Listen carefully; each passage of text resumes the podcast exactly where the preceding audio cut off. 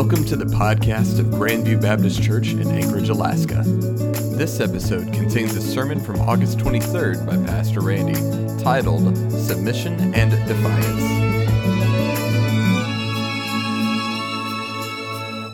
All right, so a couple weeks ago, the mayor gave a mandate that our meetings be limited to 15 people. And since that time, Christians' reactions have been all over the place. And today, what I want to do is address that from Scripture. And I'll talk a little bit about the stupidity and sanity of, of such a thing like that, too. Anyway, I'm sure by the end of the day, I will have offended everybody. And I try to look at us go, no, what's the problem? How come this isn't more clear? How come that there's such an issue? And then I, then I had to think back to my time in seminary. And while I was in seminary, I worked for a glass business. For the last couple of years, I, I own my own glass business. And during the springtime, in where we were out in Fort Worth, hailstorms would come through. Now, when you're in the glass business and there's a hailstorm, you have more business and you have time. And so, for that week after these hailstorms would come through, I wouldn't go to class. I would just work because I could make about $5,000 a week just working all the time, putting in glass. And back then, that was a lot of money. But that also paid for my tax bill because when you're working for yourself, you got to pay a lot more in taxes. And so it paid for my tax bill and give me a, lot, little bit of extra money left over to, to catch up on bills and things like that. And so that had to be the time when I'm out putting in glass that week and not going to class, it had to be time where they talked about how to do church during the pandemic. That had to be it. The, needless to say, this is new to all of us. Uh, so we're all kind of in the same boat that way. And so when this first came out, I did what pastors are, should do whenever what's happening in culture intersects with, with something that Scripture talks about. We need to talk about that. And so for the first month uh, of March, whenever we had to, to, to quarantine and all that, we talked about the foundation of our faith. How do Christians face difficult times and things like that? But now with this new mandate that's come out, We've had even more reactions that are even more different and all over the place. And it's my job. It's really not just my job, it's my calling. And it's probably just not my job, my calling. It's my privilege and my delight to be able to give you scriptures as directed by the Holy Spirit about how, what should we do. In fact, scripture says in Hebrews 13, I'm going to be held accountable for that. So I need to do that and I need to do that well. Here's what we read in in 1 Thessalonians chapter 2. For our exhortation did not come from error or impurity or intent to deceive. And what Paul is saying is that we gave you a clear declaration of the Word of God. So there was no error there. There was no impurity. That, that word impurity has a sexual connotation to it. And then he says there was no intent to deceive. We didn't give you something and, and, and sort of pull that back and really give you something else. Then he says this Instead, just as we have been approved by God to be entrusted with the gospel, so we speak not to please people, but rather God who examines our hearts. And there you have it right there who examines our hearts. Because I have a degree from LSUS, I have a degree from Southwestern Baptist Theological Seminary. I could go totally dumb tomorrow. They're not going to come and take those degrees away. But if I'm not faithful in giving you the Word of God, God will take me out. Sooner or later, He will take me out. So, the thing to understand about this is that you have any profession around us today, and, and you can do that profession. It doesn't matter what's going on in your heart. It doesn't matter how much integrity you have. A, a doctor can operate, a lawyer can plead his case, a mechanic can fix anything, and it doesn't matter where they're at spiritually. It doesn't matter the integrity of your heart. But you let somebody like me stand up and do what I do, and my heart's not right. What he's saying here in that verse is that God will deal with it. God will sooner or later take me out. So understand this if, as your pastor, I don't stand up here and give you the Word of God as directed by the Holy Spirit, we have a bigger problem than a pandemic on our hands. But But understand this God expects the same thing of you. He expects you to use your gift as guided by the Holy Spirit, too. So, in one sense, we're all in the same boat together. So, all that to say this when I finish here today, if you think you're totally right and I'm totally wrong, understand this I will still love you anyway. I will still give you salmon out of my freezer. It may be last year's salmon, but I will still give you salmon out of my freezer. So here's the question How do we live in a culture that doesn't hold our values, that doesn't hold our convictions? And we're going to look at the book of Daniel to, to kind of see how we do that. Just as our example this morning, just to kind of get us going. Because there's three things that's happening in our society right now. Number one, the way that Christians react, some of them is to pull back from society. To say, I'm just going to live my Christian bubble. I'm, I'm, going to just put the walls up, keep all society out, and, and just have my own Christian little club going on. Some people push back against society. They declare cultural war. They gripe, they whine, they complain, they, they rant, they picket. They, they said, We're going to take this country back from God. So some people push back. Some pull back, some push back, and some just get tired of swimming upstream and downstream world. They just go along with the flow. So here's the question Is there a better way to do it? Can we be a blessing to our society without buying into everything that our culture is selling and without becoming obnoxious jerks? And the answer is yes. Daniel shows us how that's done. And so that's what we're, we're going to look at today. Because what we find out in Daniel is he served God for Babylon, but he also served Babylon for God. He became a valuable member in society that didn't hold to his values. He's a person that was a blessing to his culture, and he's still living inside a culture that didn't hold his convictions or his values. So let's read. Daniel 1. Daniel determined that he would not defile himself with the king's food or with the wine he drank, so he asked permission from the chief eunuch not to defile himself. God had granted Daniel kindness and compassion from the chief eunuch. Yet he said to Daniel, I fear, my lord the king, who assigned your food and drink. What if he sees your faces looking thinner than the other young men's your age? You would endanger my life with the king. So Daniel said to the guard, whom the chief eunuch had assigned to Daniel, Hananiah, Mishael, and Azariah, Please test your servants for 10 days. Let us be given vegetables to eat and water to drink. So, here's our question How do you survive in Babylon? This is, this is how we're going to see Daniel, the, the example from the story of Daniel. How do you survive in Babylon? How do you live as a Christian in today's culture? Number one, Choose the battles that really matter.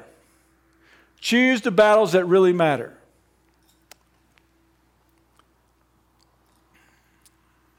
There are times throughout the book of Daniel where they put their lives on the line for their convictions. They're willing to stand up and die for their convictions, for their values, what they hold dear. But there's other times they just let things go. They didn't protest the name changes that the Babylonians gave them. They didn't protest the Babylonian education or reading their literature or learning their language. They didn't skip school the day they talked about how to use the stars and the occult to interpret dreams. They didn't see the Babylonians as their enemies. They weren't shocked that Babylonians lived like Babylonians. But where they draw the line at, we just read it. They drew the line where it came to eating these certain foods. Why? Number one, some of these foods just went directly against their dietary standards that God laid out in Scripture. Number two, some of them were offered up to their idols.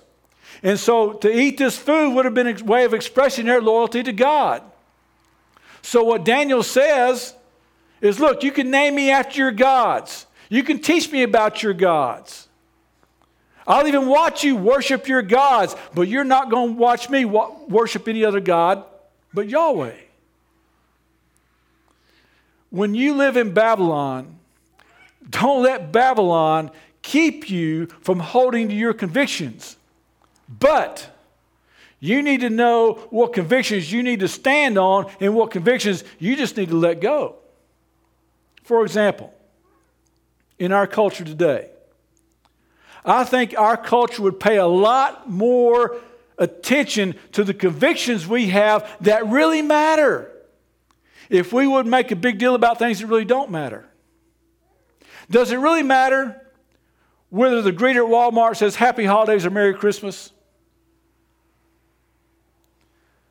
Does it really matter if Starbucks doesn't celebrate Christmas? I got a better question. Why are you spending $7 on a cup of coffee anyway? Maybe the better question. Okay. The job of the school is not to tell your kid when and how to pray. That's your job as a parent. See, there are some things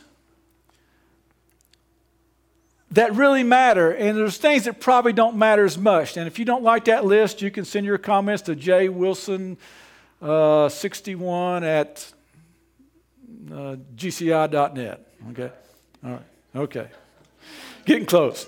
So, number one, how do you live in Babylon? You ask God for the wisdom to hold the things that really matter and to discern between what really matters and what really don't. Second, live out your convictions graciously. Hold them graciously.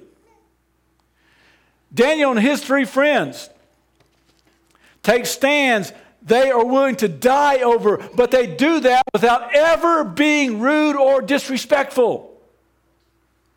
They never gripe or whine or complain. They don't hold in contempt the people who are trying to push their values upon them.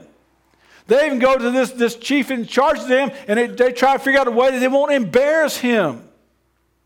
There is no spiritual gift for being rude and disrespectful. Okay? So they hold their convictions, but they do so graciously. And then the next thing, verse 13.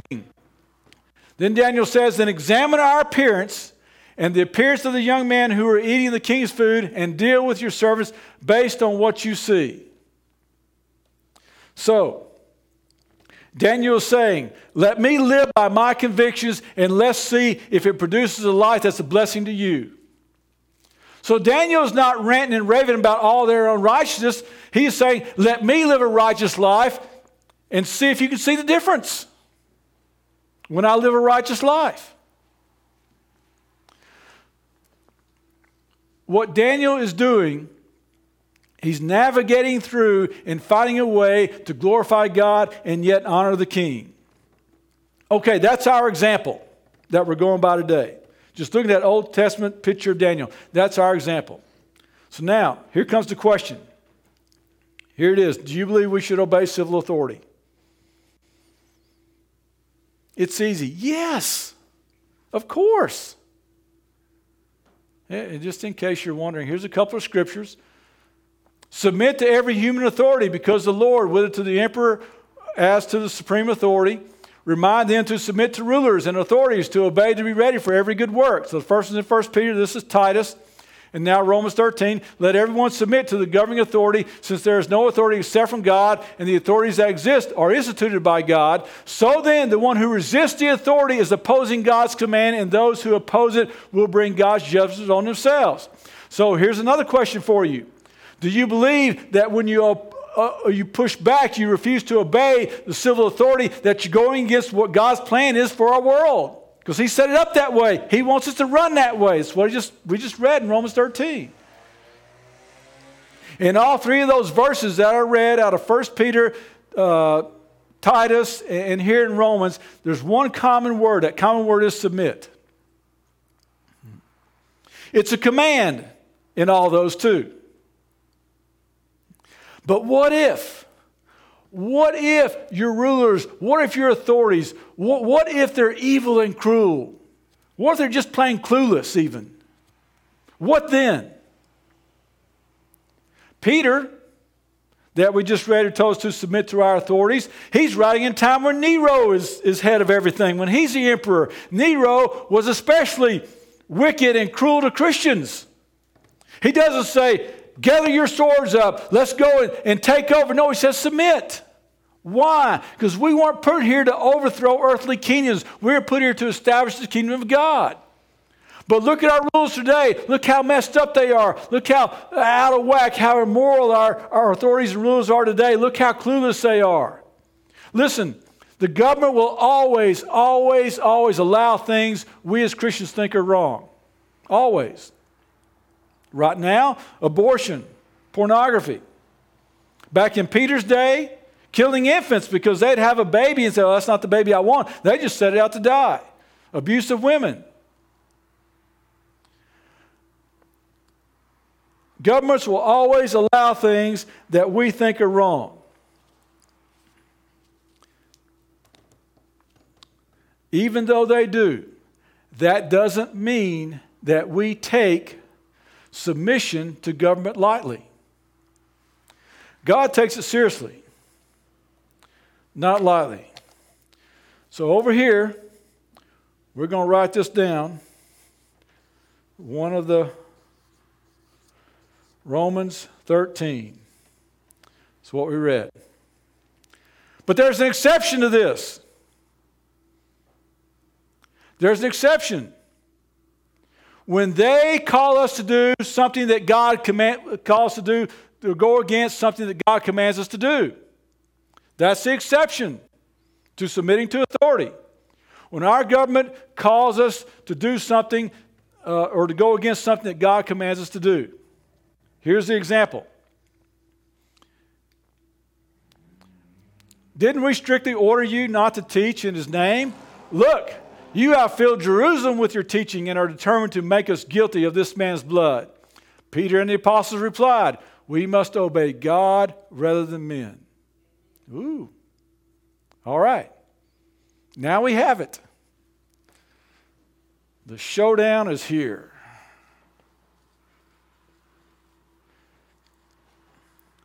Everybody who says we should be wide open in meeting, no matter what the government says, this is their verse.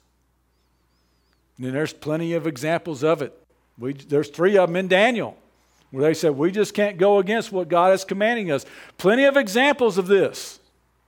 Okay. Not only that, this is, this is a, a principle that, that I guess I, I, I, call it a principle. It's just something we see come up over and over again that we need to know how to deal with in life. When you come up with two things that are very important, how do you know to choose the right one? Because you have to make a choice. And you better choose the right one. What am I going to do? Am I going to submit to the government or am I going to take a stand and say, they can't tell me as a Christian that I can't meet? What am I going to do? Saul had that same problem. King Saul did. Samuel had to set him straight. To obey is better than sacrifice. Two important things. Which do you do? Jesus, in his Sermon on the Mount, he gave them this option. He said, You have a choice. Do you go to the temple and worship, or do you reconcile with your brother? Jesus says, You better go reconcile to your brother first, because that's the more important. So we come across things like this a whole lot in Scripture.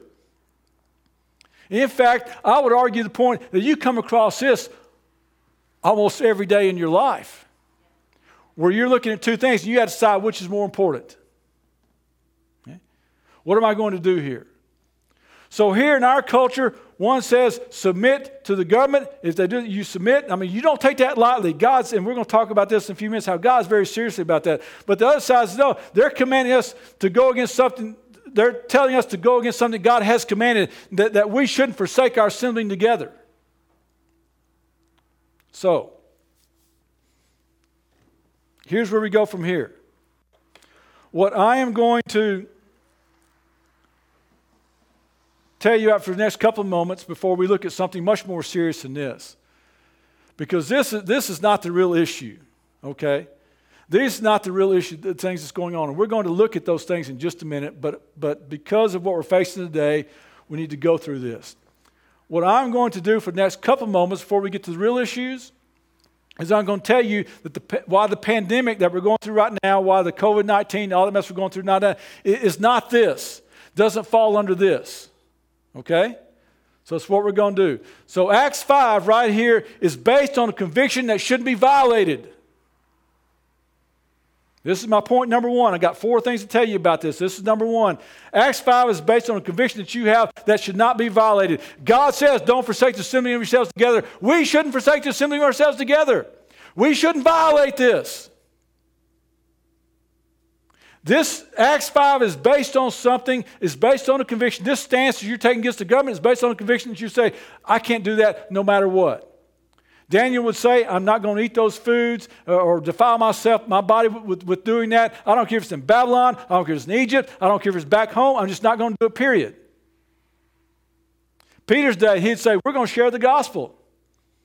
I don't care, uh, you know, if I'm in Rome or if I'm in Europe or wherever I'm at, if I'm with the uh, up north with the Gauls or whatever, maybe we're going to do that regardless. So this right here is based on a conviction that, that you follow this, that you do regardless. And I'm saying that what we're going through right now does not fall under here. Why? Because nobody was saying this back in March. Nobody was saying back in March that, oh, we got to meet anyway. Nobody was saying that. And people say, but the stats are different. We know more than we know. It doesn't matter. If it's a conviction you should hold regardless, it should be a conviction you hold regardless. It doesn't matter what's going on. It doesn't matter if, if it's one of those things where we're going to meet together, then do it. Don't let anything stop you from doing it. That's what this is based on. Is a, is a conviction like that. Second of all, the second reason why COVID 19, what we're dealing with, is, is not doing this, is because of this. The mayor isn't singling out churches. What he's saying about that limited to 15, that's for churches, that's for, that's for bars, restaurants, theaters, you know, you name it. It's, it's for all that. And he isn't saying we can't come and pray. He isn't saying we can't come and sing. He isn't saying that, that we can't go out and evangelize. He isn't saying that, that we can do this. He says you can do all those things, just do it in a smaller group. And it's temporary. It's temporary. Back in World War II, on the West Coast, they had blackouts. We're in the cities, they'd turn off all their lights because they were afraid Japanese bombers might come and they didn't want them to see where their cities were at. Churches didn't go, no, no, no, no. We're supposed to meet. We're going to meet anyway. We don't care what's going on. We're going to meet anyway. They didn't say that because they understood it was for the common good at the moment. Was, and nobody said, well, we haven't seen any Japanese bombers, so we shouldn't do that yet. When church is saying, well, you know, when we see Japanese bombers, then we'll think about it. Until we see Japanese bombers, we're going to meet. No, they just understood. The government passed down lights out, they were lights out. Third, be consistent. be consistent. Think about this with me for a minute, okay? If you believe that God has given us a command that we shouldn't forsake assembling ourselves together, and you believe it falls under this Acts 5 illustration, then be consistent. Don't tell me that you're holding it, we should meet together, and then go hunting next weekend or fishing. Don't, don't tell me I didn't get up and come to church this morning because I didn't feel well. No, no, no. It's a conviction. You need to be there. I don't care how you feel. Be consistent with it. If it's that important that you're not going to give up no matter what the government says, then just be consistent with it. Don't let other people get off with it either. Tell them, look, we need to be there. We need to be at church on Sunday. I guarantee you that the disciples, when it came to proclaiming the gospel, when they're talking about this right here, they didn't put up with somebody says, Well, I can't do that because my body doesn't, have, doesn't handle flogging too well, so I just better not preach the gospel anymore. No, they say, We don't care. Preach the gospel. It's worth it. This is a conviction that, that you, don't, you don't undermine no matter what. And the fourth reason, probably the most important reason, is don't violate the supreme command. Because there is one command that stands on top of all other. One command that everything else is underneath because it's so big, it's so huge. It encompasses the whole Old Testament, it encompasses God and His purpose and everything else. And that commands to love God and love others. And in order to do this right now, and to say, we're going to meet, we don't care, we're going to meet, it violates that command to love other people. You're saying, I don't care if other people get sick. I don't care if it spreads around. See, I don't want to have somebody be able to come up to me and say, Pastor, we found this out because they do the contact tracing and all that stuff. We found out that that there's a person in your congregation that had COVID and they spread it to this person over here. And as a result, now my mother's dead. I don't want that to happen. See, the people who think we should be wide open because of this right here, I believe they really don't have a friend or, or a family member who has gotten very ill or, or died from COVID yet. The, the people who say we should be wide open, I don't think they see a threat. They, they believe that COVID is not really a threat at all. It's no threat to us. Not really. Let me tell you about my friend Brian. I was outside a week and a half ago just in my garage putting stuff away and all that. And he comes, he comes just driving up. I didn't know he was coming. He just drove up, and so we chatted for a minute. Because Brian got COVID back on April 17th. He spent two days in the hospital. He spent 42 days quarantined in his bedroom. And so now it's been over four months since he had COVID April 17th. He's got heart issues. Doctors think they'll heal up in time, but he has heart issues. He has lung issues. Doctors think they may never heal up. And I just found out a couple days ago, the friend was telling me that there's a lady in the hospital here who had COVID. She got lung issues from it. She's eventually going to die from that, just from lung issues. They know it's just going to happen. Third of all, he's got uh, uh, kidney and pancreas issues. Doctors think that'll heal too eventually. But what he has is questionable. He's got brain fog. That's a nice way of saying other issues that's going on, I guess. Uh, he told me he was in a meeting uh, two weeks ago with his board of directors. He couldn't remember anybody's name in the room. He went to the doctor one day. He couldn't remember why he was there. Last Sunday, a week ago from today, Alice Banks' brother died. Now, he had other issues. But COVID was a major factor. He was dealing with those other issues till he got COVID. And he passed away a week ago. Now, hear this, please hear this. And I know there's going to be some argument on the percentage I'm going to give you. Only about 1.7% of the people who get COVID experience those things I just talked about. And I know that's going to change. It may be 1.4 one time or, or 0.9 one time or whatever. But only about 1.7% of the people who get COVID have serious issues or die from it. 1.7%. We are a congregation of about 120 people.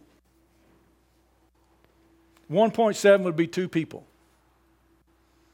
Which two people are you okay with getting those things and possibly passing away or having difficulties with COVID for the rest of their lives? Uh, because I know people, I know people who know people who died from it, and I know people who having serious issues from it.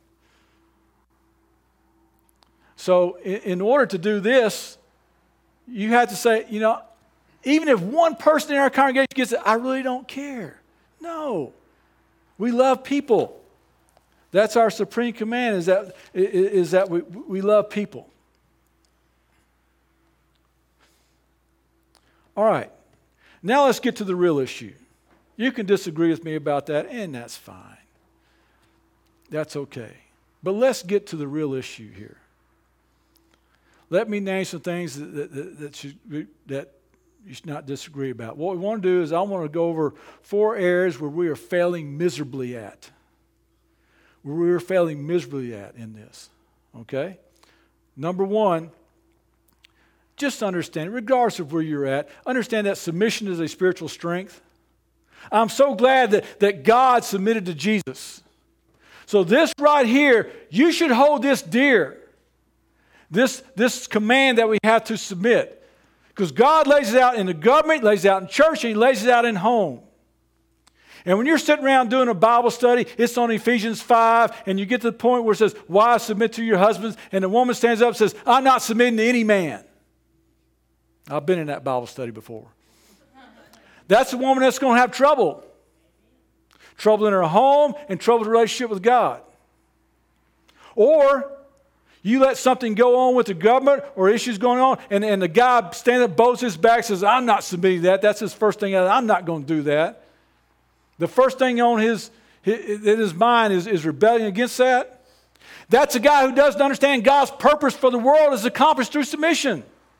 That's a guy who's going to have trouble not only with his, with his, his spiritual relationship with God, he's going to have trouble with maturity his whole life. Because you show me a person who's too important to submit, and I'll show you a person who's too immature to have authority. Okay? God loves this. God loves when we submit. That, that's how he's, he's built our world. My favorite story of this is Elijah and Ahab. They're on top of Mount Carmel. You know the story. It's a showdown between, between Elijah and, and the prophets of Baal and Ahab and all that. And so at the end of all this, Ahab hadn't had a good day. His prophets had been slain. He has seen the fire of God fall. He had been humiliated. On top of that, he's got to go home and tell Jezebel. This is not a good day for Ahab.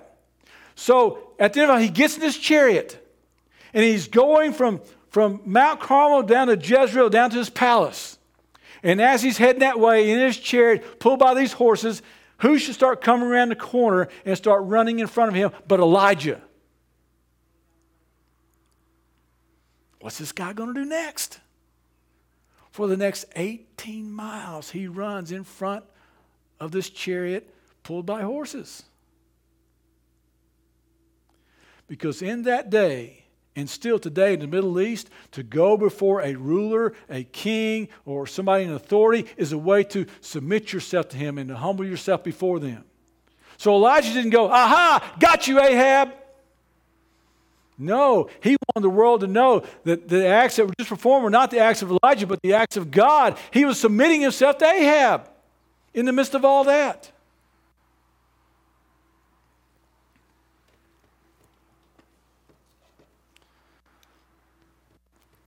First of all, then, I urge that all petitions,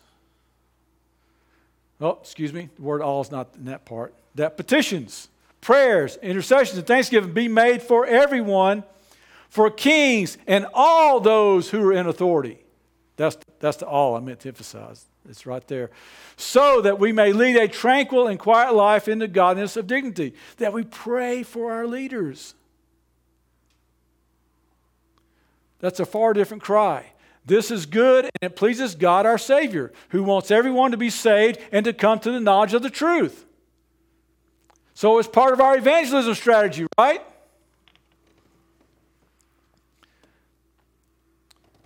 But today, what do we have? We have people, instead of praying for the leaders, they just stand around and make critical comments of them. That's not being submissive. What was the first words out of Daniel's mouth when he got out of the lion's den?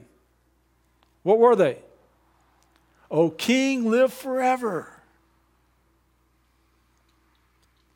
we are failing miserably at this being submissive in our culture. We don't see it practiced in homes. We don't see it practiced in, in relationship to, to our leaders. We don't see it practiced in church. We fail miserably at this. The second thing that we are failing miserably on is what Scripture tells us to do when you have a pandemic. Here it is right here. Focus on the real issue. Because scripture tells us what do you do when you have a pandemic? Here it is. If I shut the sky so there is no rain, or if I command the grasshopper to consume the land, or if I send pestilence on my people, and my people who bear my name humble themselves, pray and seek my face, and turn from their wicked from their evil ways, then I will hear from heaven, forgive their sin, and heal their land. So what do you do when a pandemic comes? You repent. You go, God, what's going on in my life that I need to, to, to deal with? And I promise you, right now we have a culture of Christians in our churches that's got full of sin in their lives. But what do we do? Oh, let's look, let's talk about what's going on out there. Let's complain. Let's put all energy what's going on out there rather than stop and take a look at God, what's going on inside of me. And if you're a person if you're one of those that would rather throw stones out there at, at, at, the Republicans, Democrats, politician leaders, and what's just going out on in the world, rather than, rather than take care of what's going on inside your heart, Jesus has a word for you. And you won't like it. And it's the word what? Hypocrite. Hypocrite. Yes. Hypocrite. Thank you, Al. Hypocrite. We are failing terribly at saying, at, at people just to stop. I, if I could just get people just to stop and say, okay, all that energy and thoughts you're giving about that, would you please just look inside your own life and deal with the sin that's there? And until you get rid of that, until you deal with that and you get your life straight, you have no right to be here at all. None at all until you get your life straight with God. Because that's what God says. Whenever difficulty comes, you need to repent. You need to get your life straight. We're failing miserably at that. The third thing that we're failing miserably at that is unity. Oh, because see, if you're irritated at me right now, Pay attention to this one. Pastors were surveyed and asked, What's the most difficult thing you're facing during this crisis? You know what they said? Disunity in our churches. Because they said, in our churches right now, we have people who are all over the place. There are some who, who are scared to death of COVID, and some who think it's all just a scam. And my is so what? We've always had different opinions in churches. It's always been that way. Jesus knew it before he went to the cross. This is his prayer. May they all be one, as you, Father, are in me and I in you. May they also be in us, so that the world may believe you sent me. He knew there was going to be problems.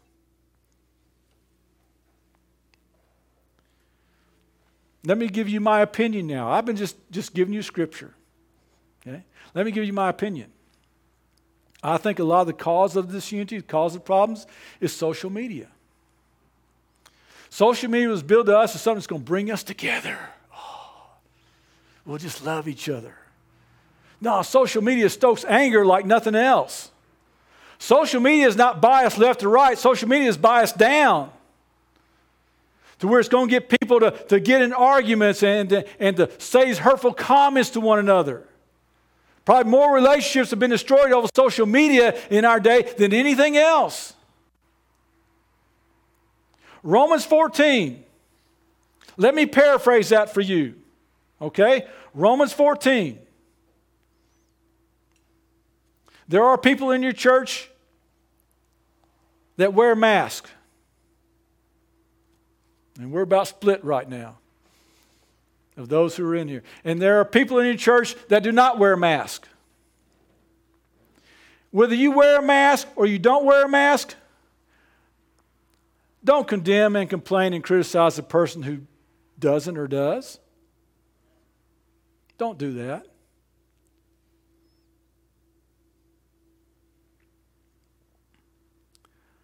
Right now, we have an incredible opportunity incredible opportunity to show the world how we can disagree politically, how we can disagree about masks or whatever else and still love each other unconditionally. But we're failing at that. We're failing miserably at that. Yeah, I, I know that there's people in this church that don't agree with me, some of the things I've already said. I know that. I love them. I think they still love me. And that's good. But that's not happening on a large scale in our churches. So there's a lot of little bit of stuff going on. A little bit of nee, nee, nee, nee, nee, nee, nee. Most of us over social media, I think. I'm not on social media, but that's just occasionally I hear a thing or two. Here's what we read in Scripture Here's what Scripture says about that. For my part, brothers and sisters, I was not able to speak to you as spiritual people, but as people of the flesh, as babes in Christ. I gave you milk to drink, but not solid food, since you were not yet ready for it. In fact, you're still not ready. Saying you're still just a bunch of baby Christians. Because you're still worldly. For since there's envy and strife among you, are you not worldly and behaving like mere humans? When you get nye, nye, nye, nye, nye, nye, nye, nye, you know they need just to grow up. They're baby Christians. Okay, so four things we're failing miserably at. Number one is submission. You know, just you can just block all the COVID. This is just in general in our culture through submission. We're failing at, realizing that, that whenever we have something like this come, we need, and I've been talking about this for years, the reason our culture is dark and the reason our culture is, is decaying is because we're not being the salt and the light. It's our fault as Christians. We need to be looking inside ourselves. We just read where he says, when a pandemic comes, look inside yourself. We're not doing that. We're throwing stones rather than trying to fix what's going on inside of us. And third, unity. And number four, where we're failing miserably at is this taking advantage of these opportunities that come in the midst of a time like this. What's the opportunity that's come for us in a time like this? The opportunity that's come for us is to learn how to do small groups better than we've ever done it before.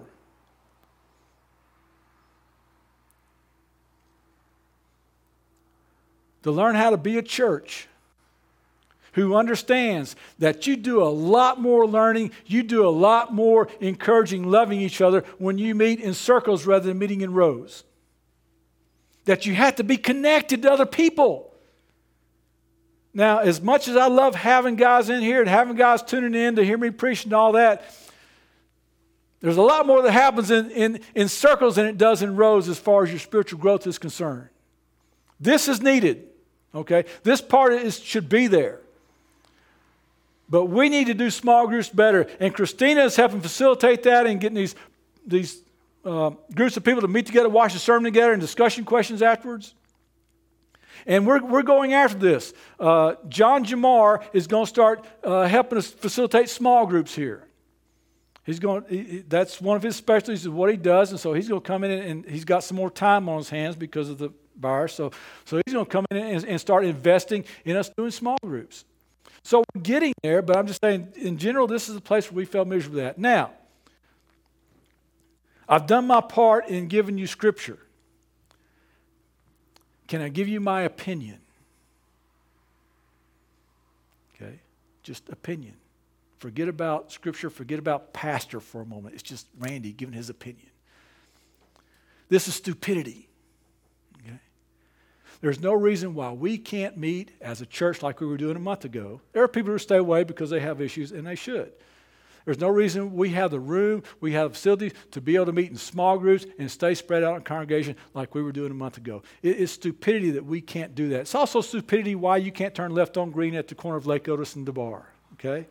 It's also stupidity why in our cities that or in our schools in our cities that a 14 year old girl has to have her parents' permission to take a Tylenol, but doesn't have the parents' permission to have an abortion. That's just stupidity.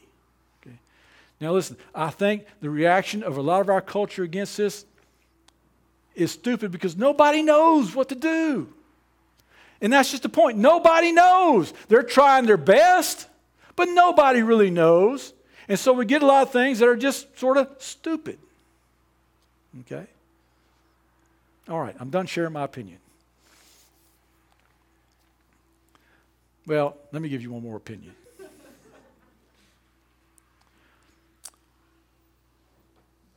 and, and this is, again, just my opinion.